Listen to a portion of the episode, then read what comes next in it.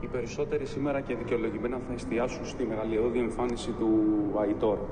Πράγματι, όταν ένας ποδοσφαιριστής σε ένα παιχνίδι πετυχαίνει 3 γκολ, είναι ο πρωταγωνιστής, είναι αυτός που οδήγησε την ομάδα του στη νίκη και έχει και μεγαλύτερη σημασία γιατί είναι και το πρώτο χατρίκ που πέτυχε ο Ισπανός στην καριέρα του. Όμως, ο πραγματικός πρωταγωνιστής είναι ο Ιβάν Γιωβάνοβιτς. Όχι μόνο για τη γενικότερη δουλειά του και γιατί έχει φέρει τον Παναθηναϊκό εδώ, όταν μέσα σε μία μόλις χρονιά κατάφερε και τον έκανε από μια ομάδα που δεν τράβαγε, μια ομάδα που παρέλαβε καμένη γη, τον έχει μεταμορφώσει σε ενδυνάμει διεκδικητή του τίτλου. Αλλά γιατί οι επιλογές του Γιωβάνοβιτς δείχνουν και την ποιότητα της δουλειάς του.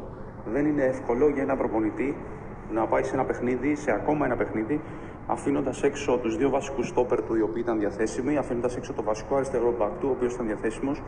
Δεν είναι εύκολο για ένα προπονητή να μην βάζει με τη μία την ακριβότερη μεταγραφή και πιο ηχηρή μεταγραφή της ομάδας, τον Bernard, και να προσπαθεί να τον εντάξει σταδιακά. Οι 99% προπονητές της του Γιωβάνοβιτς χθες τα είχαν βάλει και το Σέγκεφελτ και το Μάγνουσον και το Χουάνκαρ και τον Bernard από την αρχή. Ο Ιβάν δεν το κάνει. Ο Ιβάν βάζει τους παίκτες που πιστεύει ότι είναι σε καλύτερη κατάσταση. Στη συγκεκριμένη έβαλε τους αναπληρωματικούς του.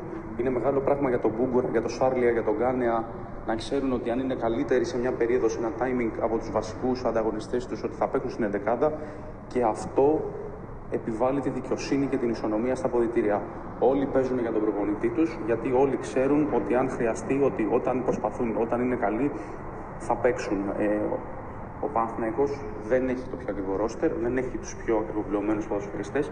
Έχει όμως μια συνέχεια, έχει μια αξιοκρατία και έχει ένα κλίμα μέσα στα ποδητήρια το οποίο είναι το καλύτερο ενδεχομένως από κάθε άλλο ανταγωνιστή του.